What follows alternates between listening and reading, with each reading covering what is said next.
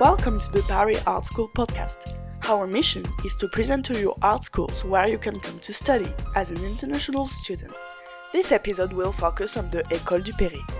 Hope you will enjoy it.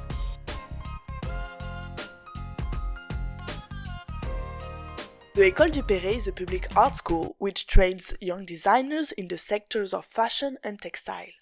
Under the authority of the French Ministry of Higher Education, Research and Innovation, the Ministry of National Education, and Paris City Hall, Duperré promotes innovation and creativity in an atmosphere of freedom and high standards.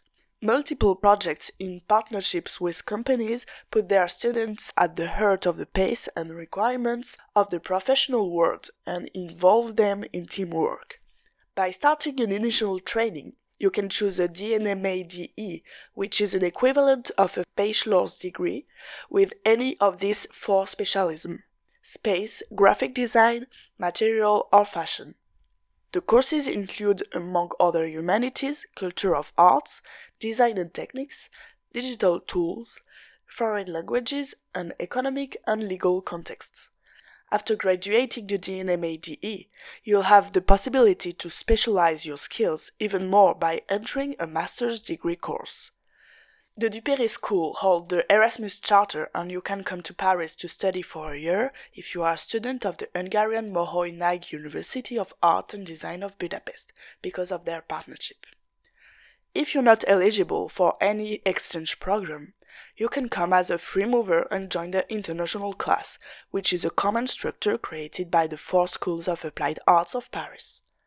This program is open to foreign students who have validated three years of artistic training and allow them to follow most of the courses of a section during one or two semesters. The École Duperré also welcomes foreign students in initial training. There are around 10 in the school. A good command of French is essential for them. Foreign students who wish to join the section and complete a full course at the school must register on the Parcoursup website.